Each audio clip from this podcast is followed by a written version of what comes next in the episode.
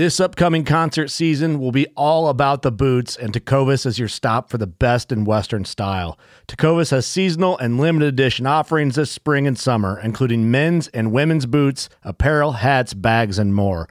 All Tecovas boots are made by hand in a time honored tradition with timeless styles that are always on trend. And Tecovas has first wear comfort with little to no break in period. It's hard to find this level of comfort paired with this level of style. Stop by your local Tecova store, have a complimentary drink or two, that's WCB style, and shop new styles. The smell of fresh leather and friendly staff are at your service. Many stores even have leather custom branding to make your boots truly personalized. And with regular live music and events, there's no in store experience like it.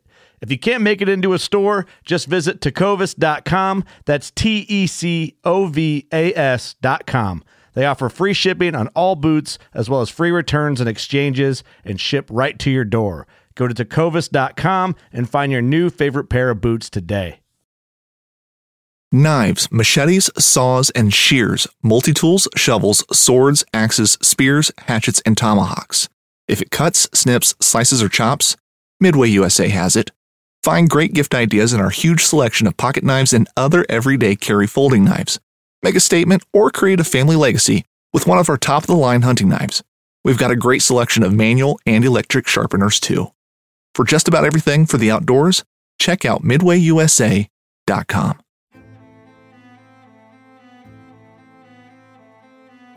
So there's a reason why I started Blood Origins. And that reason is simple.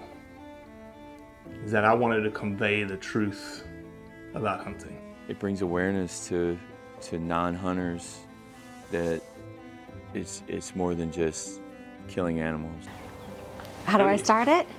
Brittany. My name My, is- Does my hair look okay? It's fantastic. My name is Mike Axelrod. Start again. Yeah, I hated it too. Braxton, you said something in the car to me. You said that you were living on borrowed time. Hmm. there's a perception around who hunters are, what we're supposed to be, and a a feminist that works for a non-profit that is a hunter that has only eaten wild game for the last 20 years is likely not the thing that people think about when it comes to a hunter.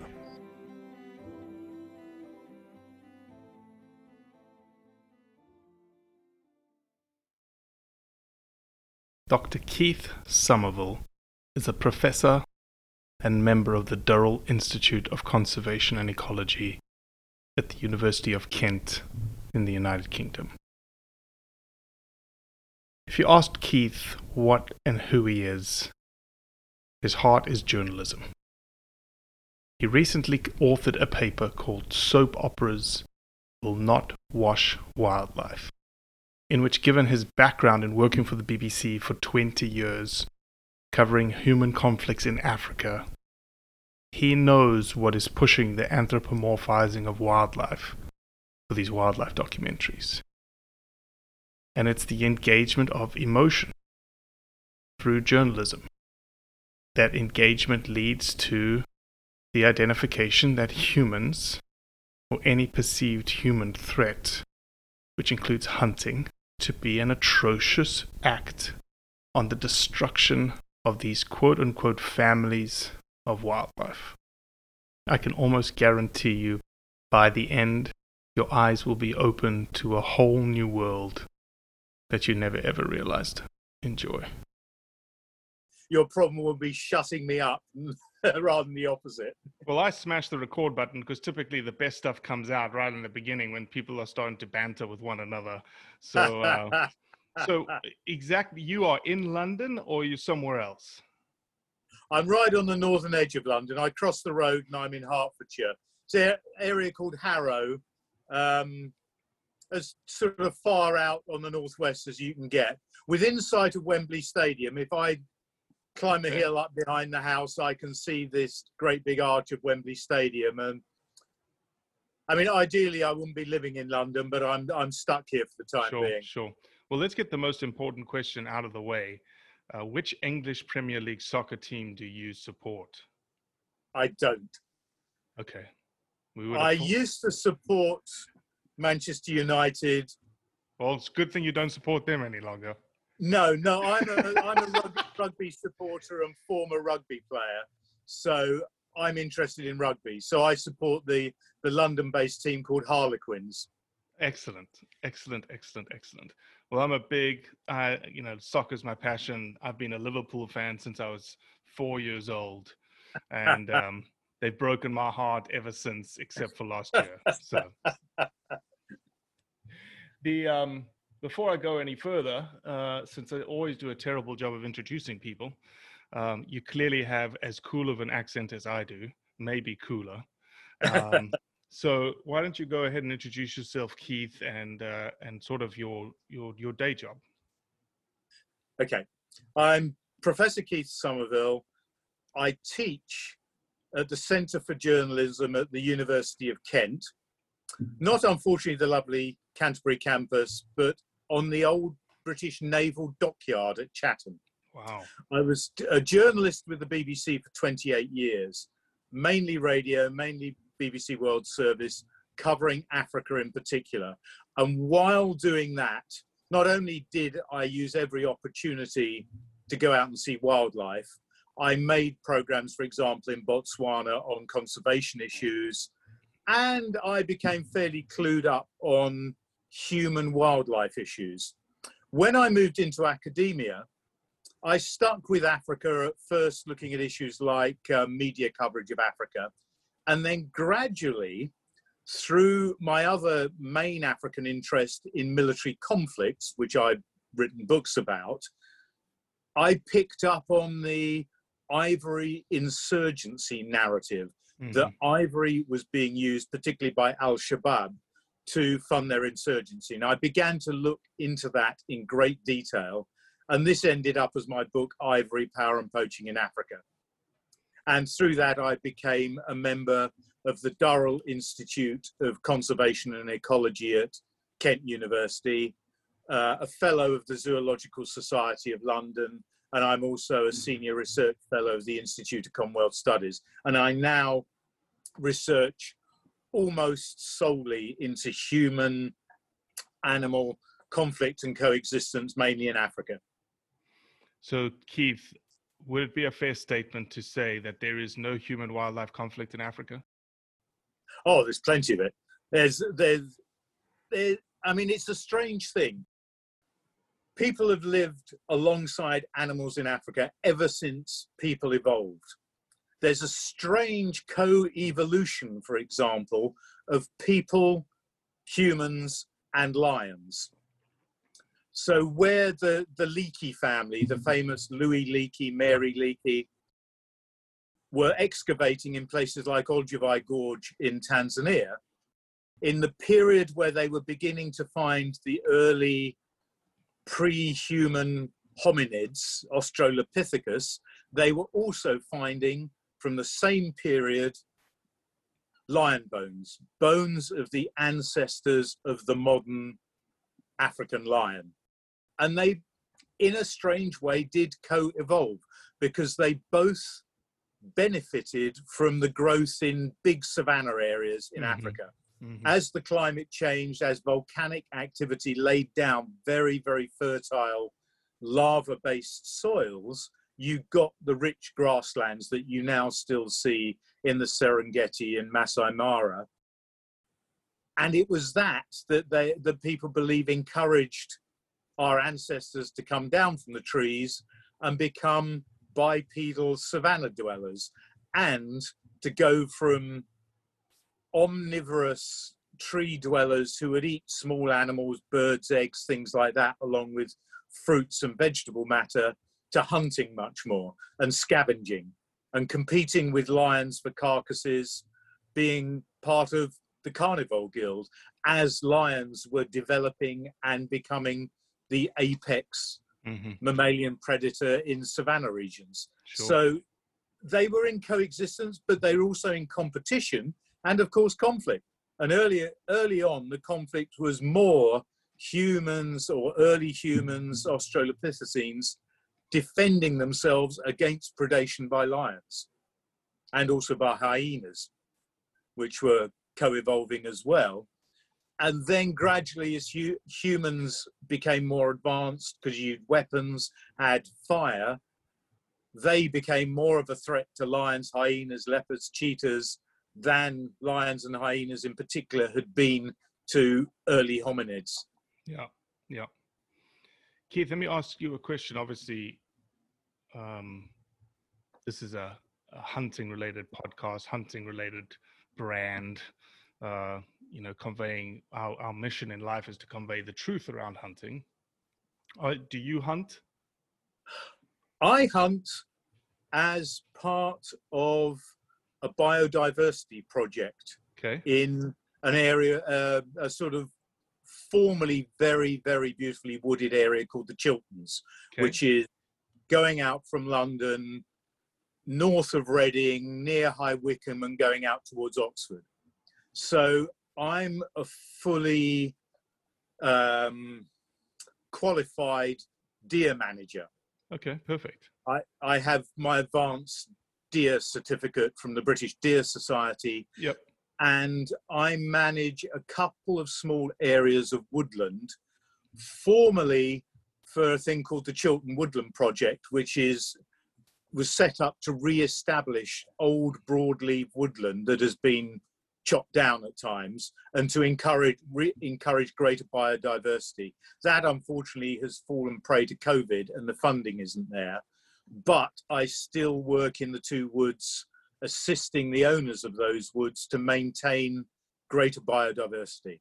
So I'm keeping down numbers of the the alien deer species in Britain, the muntjac deer, which is now possibly the most widespread and numerous deer species there could be.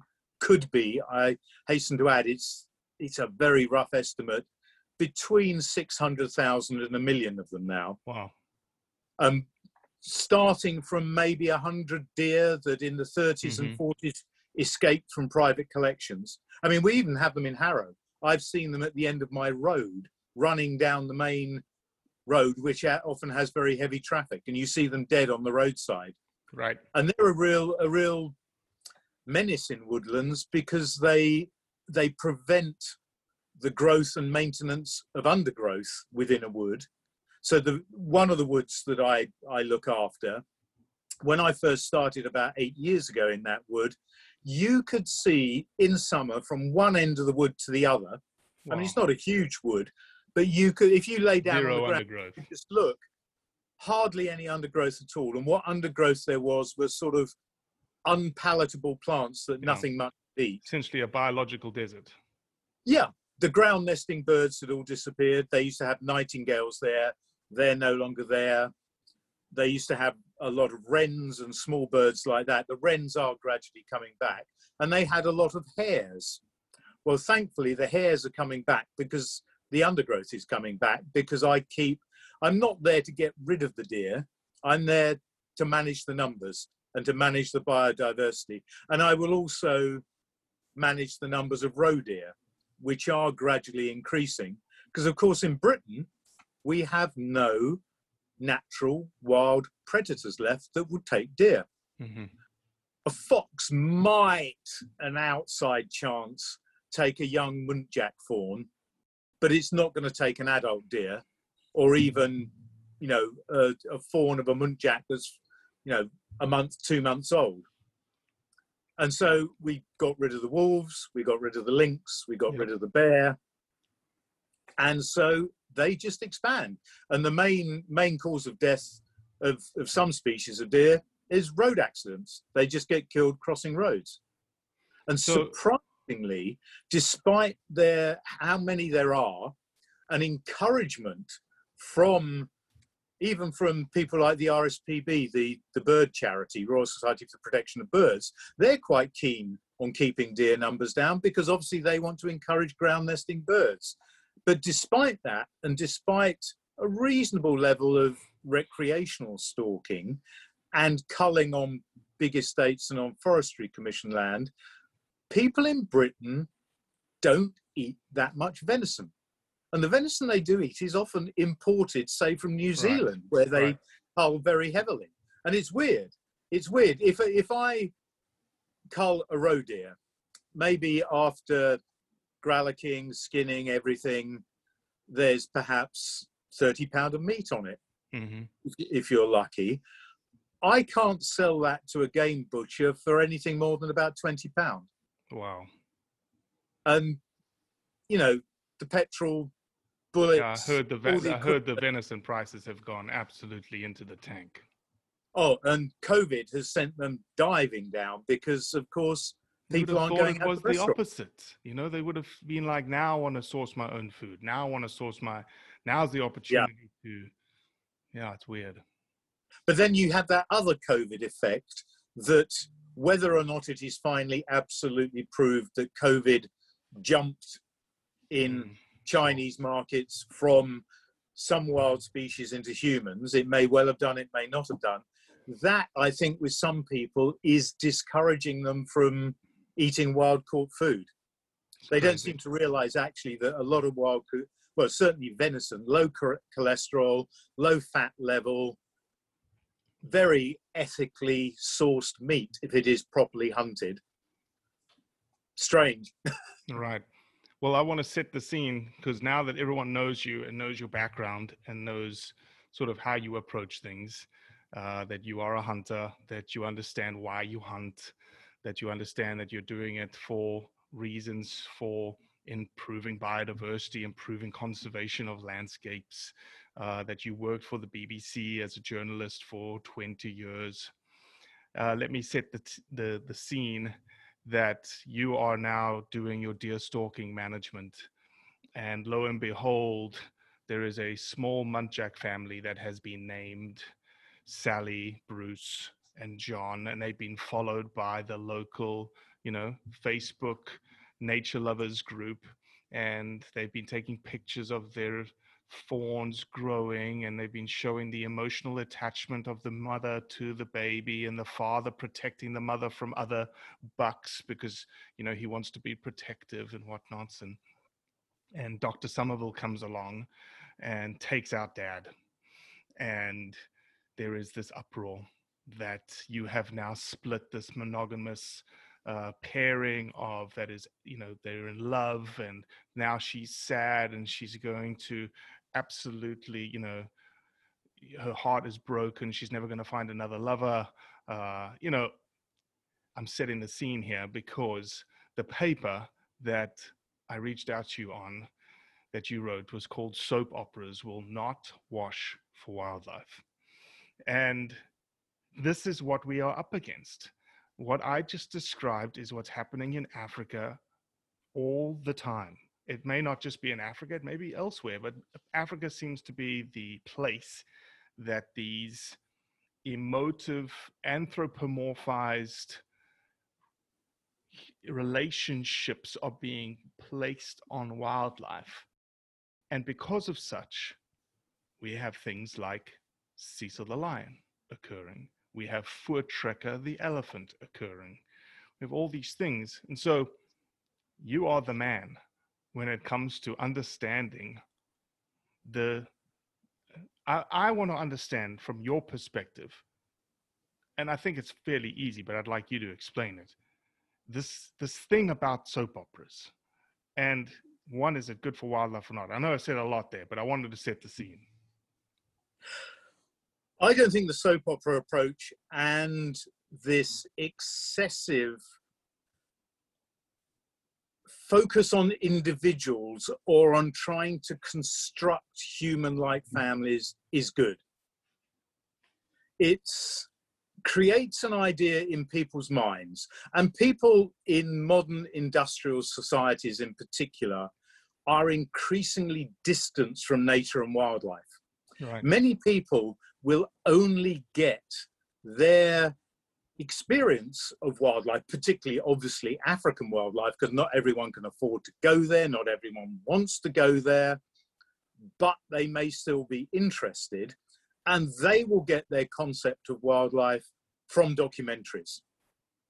Now, there's always been, and it goes right back to, oh, 1910, possibly even slightly before that, with the first movie pictures of movie makers, filmmakers filming wildlife, but doing it in such a way that they make it more sensational than it is. And so, for example, you had when Theodore Roosevelt went on his safari in Africa after being president of the United States, he had film crews with him. Now, that film didn't make a huge impact, but later films did. And they made their impact by either concentrating on a species, even concentrating on a particular animal, or concentrating on the people making the film. So you had the famous husband and wife duo, Martin and Osa Johnson, Yep. who made lots of films, but their films were highly sensationalized.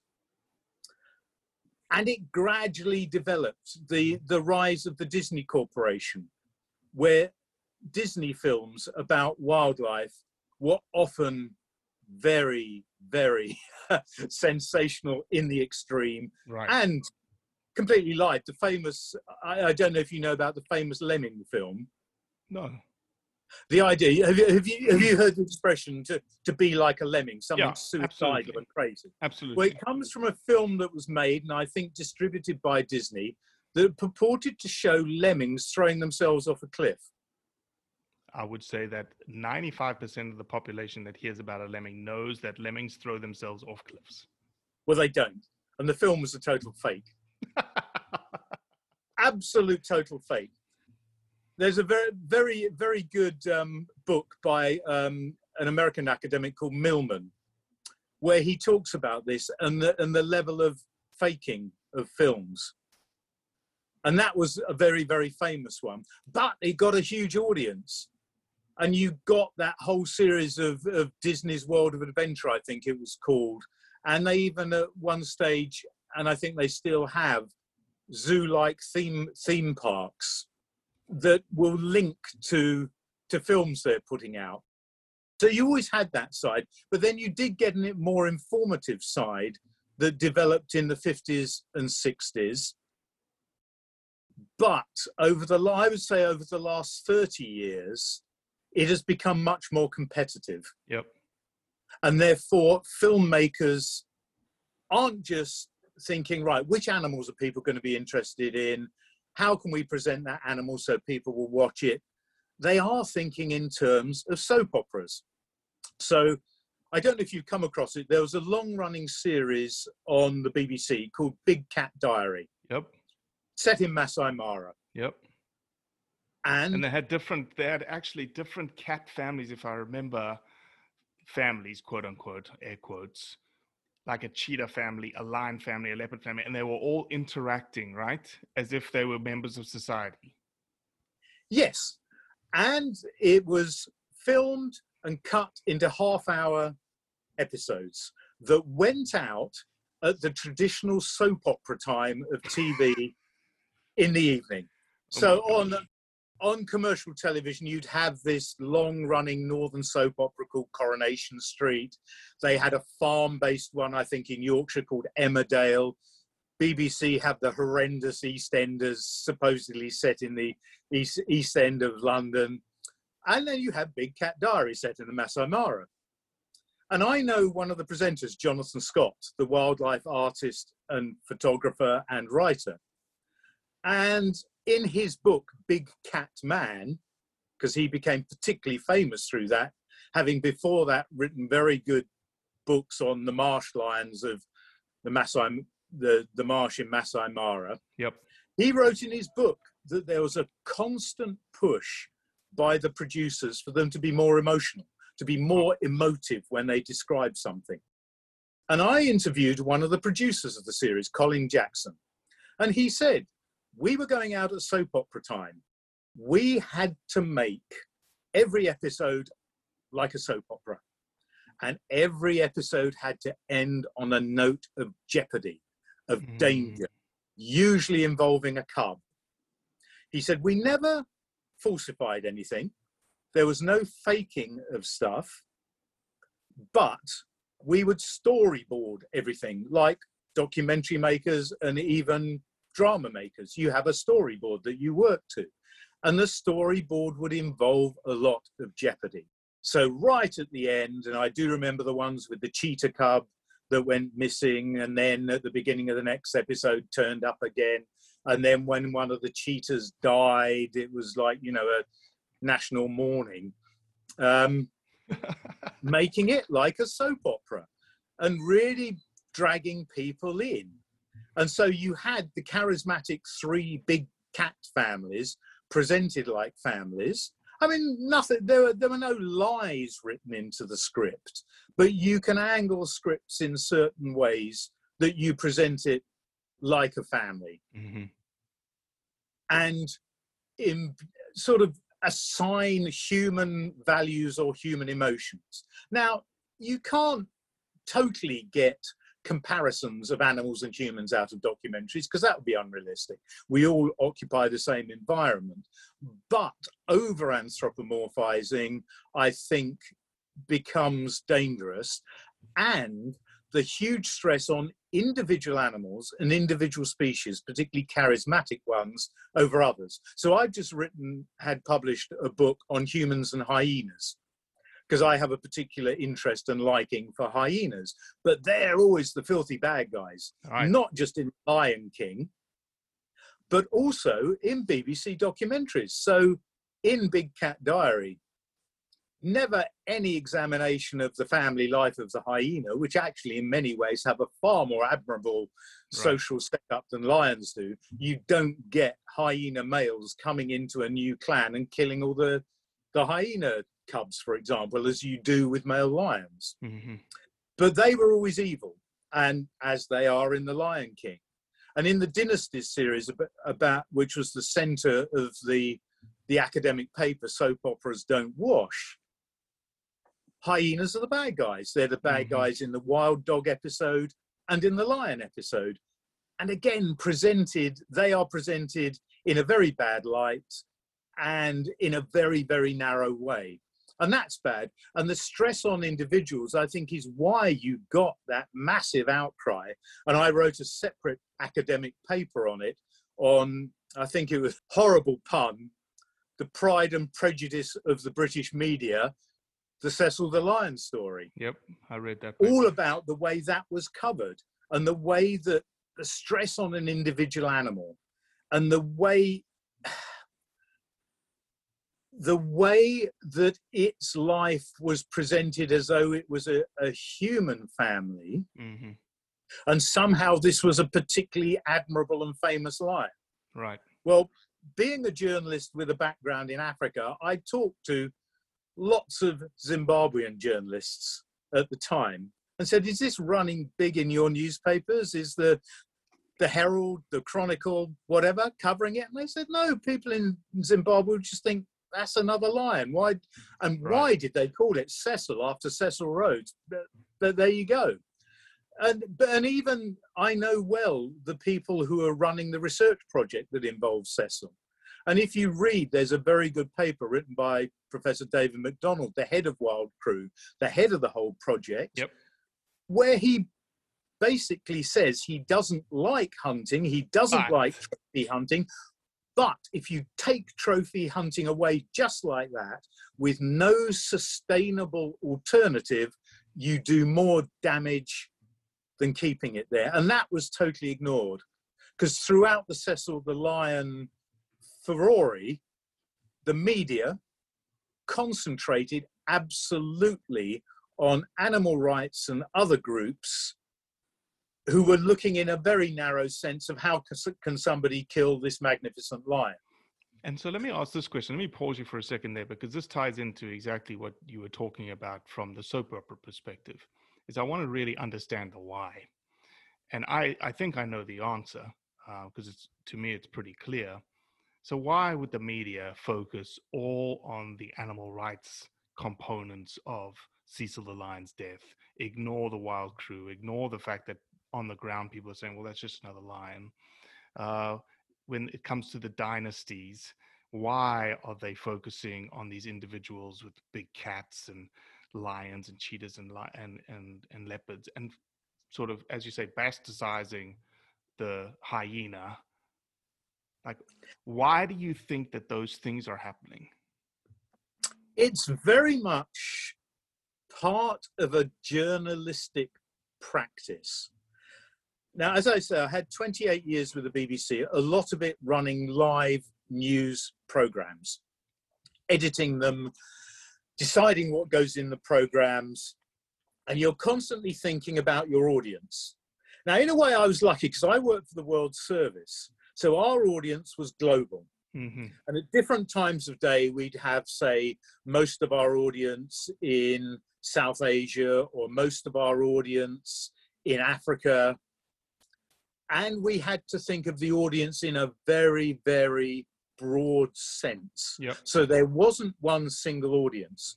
But when you're broadcasting TV, radio, or doing websites or publishing newspapers aimed at a particular audience, say the British audience, which is what I concentrated on when I looked at Cecil, and also when we looked at dynasties, it was mainly this. We watched it when it went out to British audiences, and I'm sure it's gone out worldwide, been syndicated because the BBC wildlife programs are very popular and a big are a big money earner for the BBC. But we looked at it in terms. I would look at it in terms of how were they thinking their audience would react what would their expectation of the audience desire be? And you, you both pander to your idea of what that desire is, and by doing that, you reinforce any existing ideas your audience has.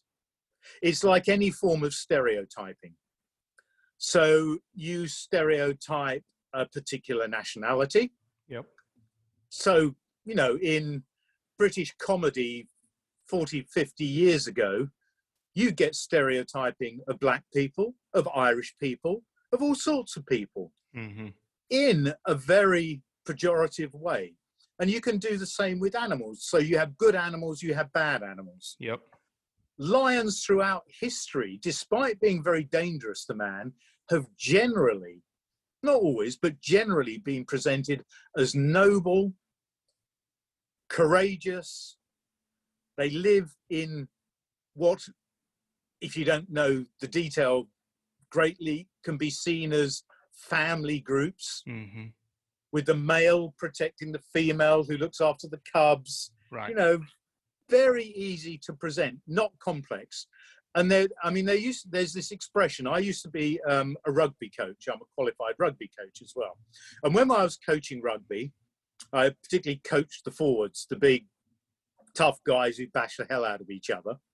Um, and I had this principle, the KISS principle keep it simple, stupid. And that's what a lot of editors will think when they are presenting what are very complex wildlife or environmental issues to their audience. Mm. So, lions, good guys. Elephants, absolutely great guys. Pandas, wonderful. What about hyenas? Ugh. No, scavengers, nasty, dirty, smelly. Look at the Lion King. And they think, what does our audience already think about them? Mm-hmm. Will they react against us if we present something that is not what we think the audience is expecting?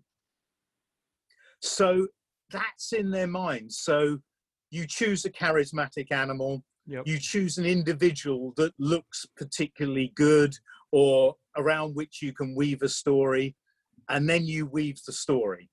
So, for example, in the Dynasties ones on the lions, it was this particular lioness, I think they called her Charm, who was the oldest, allegedly wisest lion in this small pride. They hadn't got any pride males. They'd died or moved out, and no other pride males had moved in. So Charm had to look after the pride. Right. It, it was almost like a soap opera, you know, the single mother struggling to get by and look after her children, and she's got two nearly grown up sons. Uh, So there were a couple of, I think, two to three year old male lions. And the program ignored the fact that at that age they're totally capable of hunting. And in a lot of prides, they would have been kicked out of the prides by the resident male. And this concept of dynasties therefore doesn't work, just as the, the whole concept of the Lion King doesn't work, because the father will kick out the son, not evil Uncle Scar, but Right. uh, Mufasa would have kicked out Simba as soon as he got to two to three years old and kicked him out fairly violently if necessary. And that sort of thing is ignored because it's not what they think their audience might want to hear and what will sell. So, what you find, for example, is the BBC documentaries on things like lions, they may have the element of conflict where a new male comes in. It doesn't happen in dynasties, but I think it happened in Big Cat Diary, for example, where new males come in, they force out the old pride male, possibly kill the old pride male. They may usually try and kill any young cubs to bring the females back, into season so they can mate with them. So that happens, and BBC ones sell particularly well, but there are some that are far more violent that concentrate much more on that. There, there's a, a, a South African couple, Dereck and Beverly Joubert, who who work in Botswana, Right. and they some really, really very, very violent films about lion prides in Botswana, and one particular one about a five-member, I think it was, male coalition that kills the males of several other prides. And they get watched. You find them coming up every now and again on, say, National Geographic channels, but they don't, in in my view, get the same audience share Sure. as ones that present lions. Yes, hmm. violent, courageous, but basically something that you admire. Whereas when you watch some of these these other ones, you just think, "Whoa, that really is incredibly nasty." Because there are Right. what I find almost gratuitous scenes of violence against the cubs by the males that I think, you know, I've seen nature red in tooth and claw Sure. uh, very close up. But even some of those, I thought, whoa, you know, what is the audience going to think of this? So it's, you know, they think, and the, and the same with news editors with the whole Cecil thing. What was going to sell Right. was the death of this magnificent lion, and what you wanted to tell was a simple story. So you would go to Born Free, for example, who were very strongly criticizing trophy hunting and the killing of Cecil. It's what they're there for. They're an animal rights advocacy group. Right. But they were too often treated in the media not as an advocacy group, but as the expert voice on lions. Instead of going to somebody from whether it's WildCRU, though they did interview Andy Loveridge and David Macdonald at various times, uh, but nowhere near as much as people from the groups like Born Free, who were stressing the, the anti hunting line. And people in Britain will look at that and think, well, why would anyone want to kill that lion? Sure. And therefore, the newspapers pander to that. And by pandering to that, they then increase this image of the importance of an individual animal.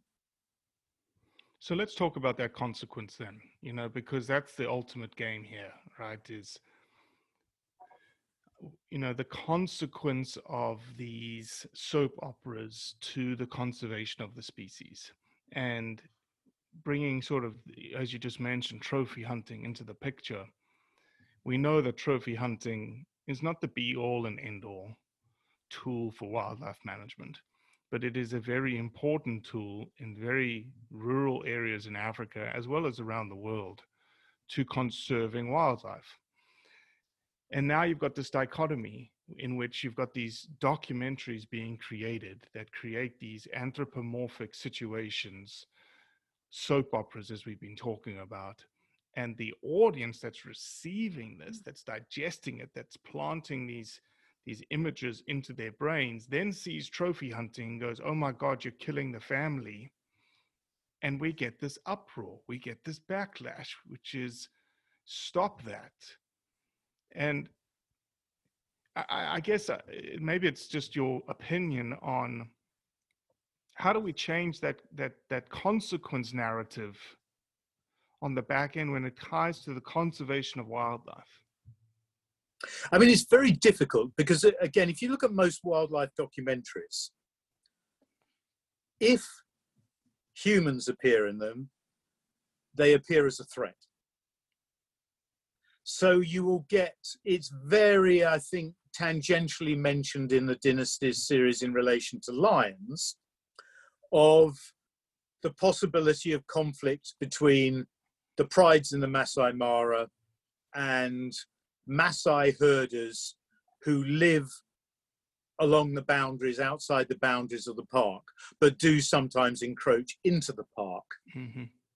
And so humans only ever really appear as a distant and somewhat intangible threat, Right. and almost as intruders into the national, uh, sorry, the natural world. That they shouldn't be there. That animals were there before, and I often see this and get this if I debate on social media with people who do not like trophy hunting or do not like sometimes the necessity of culling problem animals. Yeah, Animals. of the humans shouldn't be there. There's too many humans. Let's start killing humans. Um, you're absolutely right. It is. It is the. It is the image of humans being a threat to the ecosystem and wildlife versus the reverse, which is the integration of humans in that landscape to the benefit of wildlife. Yes, and that never gets presented. I've never seen on British television, maybe there are documentaries, but I've never seen them and I've looked for them, on, for example, the successes of the Namibian community conservancy programs. Instead, if you do get humans, it's humans as a threat. Humans killing lions or killing cheetah or leopards or in India, tigers, because there has been some sort of conflict. Right. And normally the conflict will be blamed totally on the humans. But they've co evolved in those areas. Maasai communities have lived there for hundreds and hundreds of years. And before that, other human communities and then hominid communities live there. They're not new. And they've lived side by side with nature, with animals.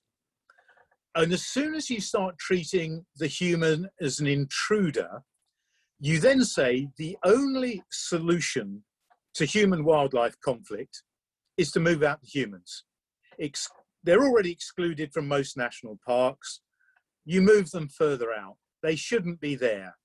Expand the national parks and exclude more humans. So, where do these people go? They've got to go somewhere. Mm-hmm. And that in itself can increase human wildlife conflict. You had the situation, it's occurred in Masai Mara, it occurred in Amboseli in Kenya, of when people were excluded from the parks or parks were expanded into areas that had previously been used for grazing by pastoral communities. You then got not poaching of animals for meat or ivory or rhino horn, but killing of animals as a political protest against the loss of land Right. because the people have to survive as well. And as soon as you, you take this view that people have no right to be there, you also create the groundwork that therefore you don't have to find ways of mitigating the conflict, of limiting the conflict, of increasing human tolerance for animals. So going back to Nam- the Namibian example, after independence in 1990, they began to set up community conservancies. And this was on land, particularly in Damara land, but also in other areas outside the protected national parks, where there was still some wildlife and where people were mainly pastoralists because it was too arid for crop cultivation, Mhm. but cattle in particular could survive there, and particularly if you could dig boreholes to provide them with water.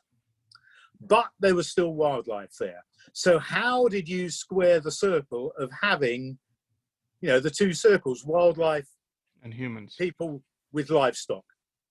The answer was the community conservancies, where on community owned land, the community can decide the mix of land use on that land.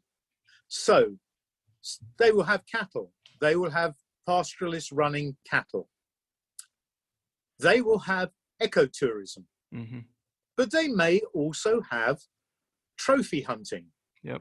And by combining them, you bring in enough income that people are able, for example, to protect their livestock better from lions, protect their water pumps better from elephants, and because they're getting a direct benefit that they feel either in can be monetary income, can be support for their livestock industries in various ways. They see that money comes from the presence of livestock. hmm They tolerate. So when I was in Damaraland in northwest Namibia, September 2019, and I've not been able to go back again because of COVID, sadly. But there, I met a farmer, fairly small scale pastoralist, had about 30 or 40 cattle, some goats, Okay. had a small house, you know, miles from any other habitation. Before money was coming in through the conservancy to help him, he would lose cattle to lions, hyenas, perhaps the leopards as well. His water pump would be smashed by elephants because he would have to buy diesel fuel, which was expensive, to run the pump to pump the water for his livestock. He could only run it a certain amount of hours per day. Yep. His livestock would drink the water, elephants would move in because there were no fences, and they would drink the remains of the water but want more. And they could smell the water. They've Yep. got very, very good sense of smell. And they would smash the pumps and the pipes trying to get to that water. Money from the Conservancy, some from ecotourism, some from hunting, has enabled that farmer to put up a very strong wire cattle kraal, cattle enclosure, surrounded by what's called shade cloth.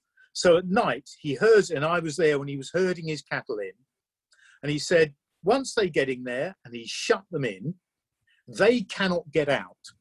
Unlike a thorn bush fence, if the cattle smell or hear hyenas or lions, they might try and stampede. But with the shade cloth, they can't see them, and you don't get this attempt to stampede out of the enclosure, which is Right. often when predators get them. And the predators cannot get in. Mhm. It's too high for a lion or certainly a hyena. Hyenas can't jump very high at all, but too high for any of the predators there to get in. Therefore, they're protected. And as long as he gets them in at night, he said he's only lost one, he'd only lost one in the last few months when he couldn't get it in at night and the lion got it. But he said his losses had been cut massively and he was very pleased about that. Mhm. And he had a solar powered water pump, which could work 24 hours a day because it was powered by the sun. So, as soon, like with a stopcock in a toilet system, Sure. as soon as the level of water in the trough dropped below a certain level, the pump would kick in and refill it. And he said elephants can come along and drink as much as they like and then move off because the trough keeps refilling. Sure. So he said, My cattle can drink, the elephants can drink, they don't smash up the pump. And he said, This is, it's not perfect, there is still conflict, but it is much, much better.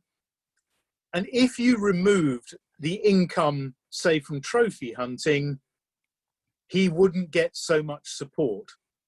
And also, they find that if there is a problem lion or like Voortrekker, the, the problem elephant,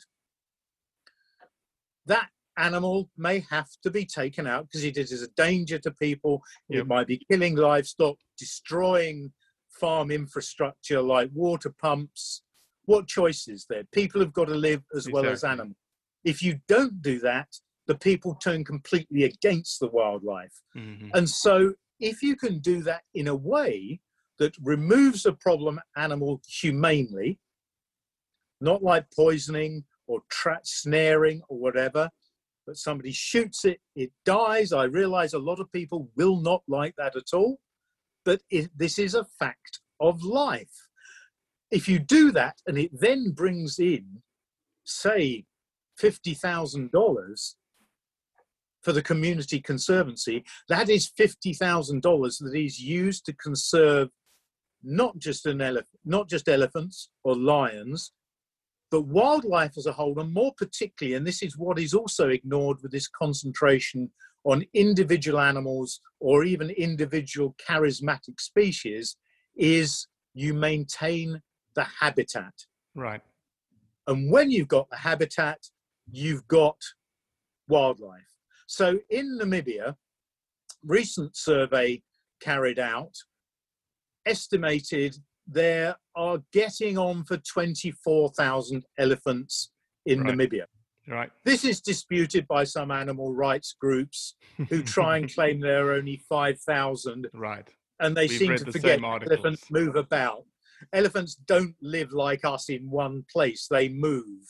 But this latest survey that has been authenticated by people who are strongly against hunting, like the Kenyan based elephant expert Iain Douglas Hamilton, he's authenticated this Namibian survey as having used the right methods. Nearly 24,000 elephants.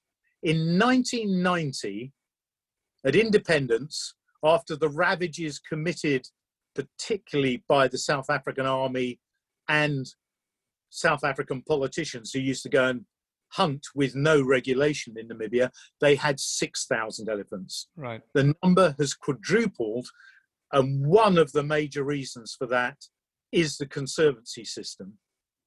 And it's why their rhino population is doing well, white and black rhino, and even the lion population, the desert adapted lions. Early 1990s, possibly as low as single figures, certainly in the low 10s or 20s. Now, may not seem a huge number, but it's a massive increase 150, possibly even 175 Right. such that the late Garth Owen Smith, who was the one of the people who encouraged the protection and monitoring of the desert adapted lions, before his death, fairly recently, he was saying, beginning to worry the desert adapted lions may have reached their carrying capacity there. Mhm. And so they are beginning to spread out because they disperse, because they, in the desert areas, they have much, much bigger territories than, say, in the Serengeti or Kruger, Yeah. because they have to cover a wider area to hunt. Sure. Because in these areas, there is wildlife, but the densities are much lower. Mhm. So all these things have to be taken into account. Well, I'm just uh, next time you go to Namibia and Damaraland, we are storytellers, and that guy's story, that farmer's story, is exactly the kind of story we need to tell, and that is the consequence of hunting. It's not, you know, going with a hunter and showing him killing something. It's the it's the action, right? It's the guy who benefits on the ground, the guy that can build that wire kraal. It's the it's the you know Garth Owen Smith and and it's you just sort of brought back a memory in my brain. I was lucky to uh, be under the tutelage. I wasn't his student, but uh, Norman Owen Smith at the Department of Zoology in Witwatersrand in South Africa was one of my professors. Um, so you're absolutely right, and you know it's it's you know one of the things, and it's a huge hurdle and it's a huge obstacle is the bias that media portrays hunting to be and the influence of humans on wildlife systems. And so, you know, that's one of our missions. Our mission is to tell the truth and to convey the truth. And people like that farmer show the truth. Um, so, man, I appreciate your time. I really do. I, I know we could speak for hours probably about this. And uh, I know that I've taken a couple of notes. I need to I need to see if I can get your book, Ivory Power and Poaching. Um, so Yeah. I would encourage everyone to look up Keith Somerville. Um, the article that we talk about is called "Soap Operas Will Not Wash for Wildlife." Uh, and it was published in People in Nature and the British Ecological Society. So give that a, a, a read. And um, anything else, anywhere else that they can find you? Well, I, I also have a book, Humans and Lions, and Humans and Hyenas. Humans and Hyenas a much better read than Humans and Lions, right? Uh, well, I, I think they're both they're both pretty good reads, but I, I had more, in a way, more of a purpose. The Humans and Lions came out of writing about the whole Cecil thing, Okay. and then looking at what has been the relationship of humans and lions back millions of years to hominids and early species of lion that then evolved into the lions we see today, and how coexistence and conflict went hand in hand, and how in some areas coexistence has worked remarkably well. And in fact, the area where they were nearly wiped out completely, India, the ability of local people in the Gir forest in Gujarat to coexist with lions has meant that the Asian lion still survives. Right.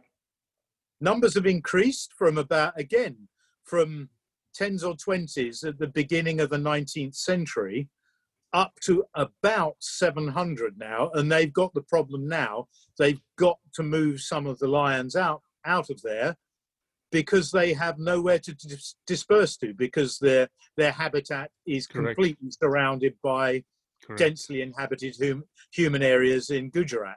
But the Gujarat state government says these are our lions. Gujarat is the only state with lions. We're not going to give up our lions to another state in India. It's not even outside India. They don't want other states within India to have lions because they're Gujarat is the lion state. And while they have a the the current prime minister Modi is from Gujarat, the chances of moving the lions out of Gujarat, even though it is a biological necessity, are pretty low. But that's an example where the local community, the Maldhari pastoralist community, have been amazingly tolerant of lions. And the way that, um, well before Indian independence, the local ruler, the local sultan, he hunted lions, but he also then saw the need to protect them.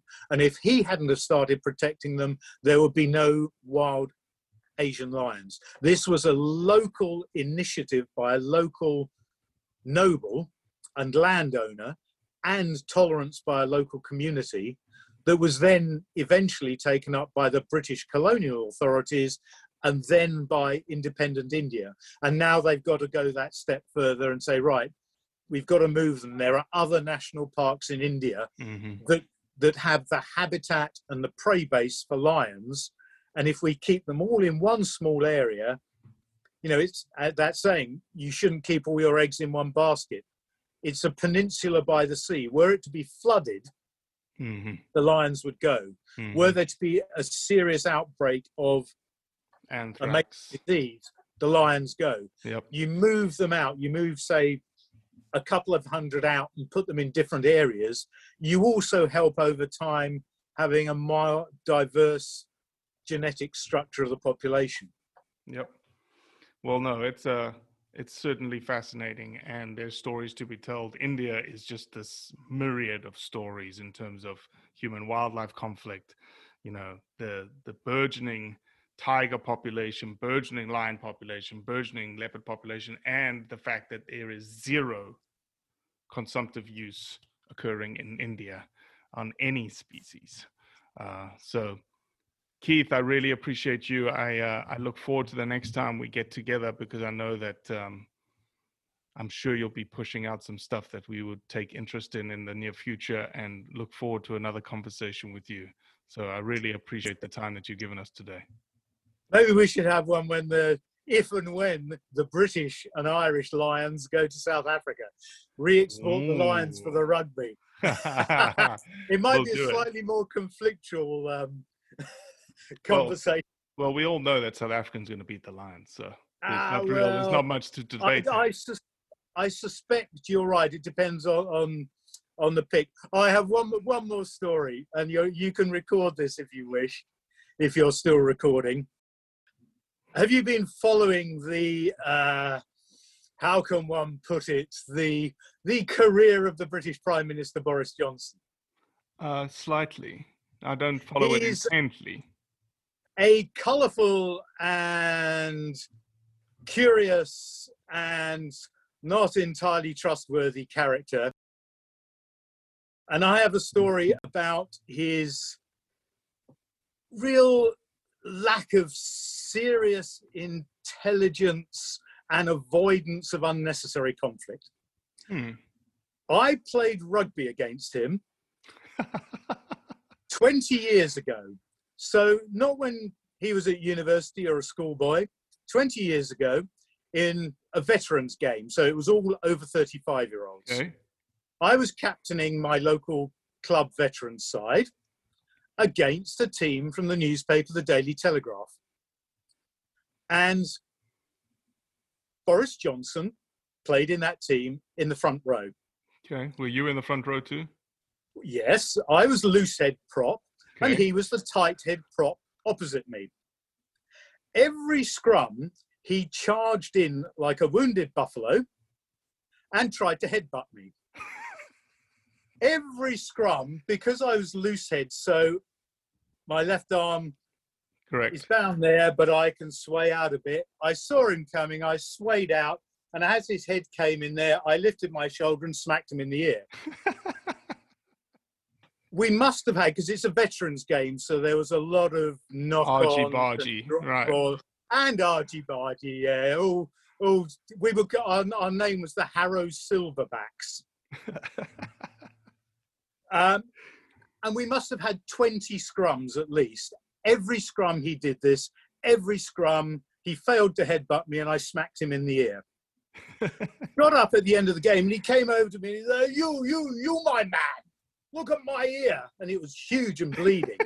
and he said, You bit me. You bit me. I said, Boris, I didn't bite you. I hit you. Every time you tried to headbutt me, I hit you. But you kept doing it. Oh, that's all right. Then let's go for a beer. And I just thought, This man's an idiot. Well, you are probably one of the only individuals that can have a story that maybe not the only individual, but the only one that I know of that has said I have legitimately hit the prime minister, the current prime minister of, of the UK, uh, several times in the rugby game. I can't think of a better way to uh, end the podcast. Okay, then. Good to speak to you. Good chatting. Well, that's it for today. I appreciate you listening, as always. Leave a review, share it with your friends, and most importantly, do what's right to convey the truth around hunting. I'm Will Cooper, host of HuntStand's Make Your Mark podcast. For even more content, be sure to watch the original films from HuntStand Presents on the Waypoint TV channel every Tuesday at 10 p.m. Eastern. Visit waypointtv.com to learn more. Four in the morning. Join me, Chef Jean Paul Bourgeois, and the whole crew here at Duck Camp Dinners every Monday at 8 p.m. Eastern on Waypoint TV.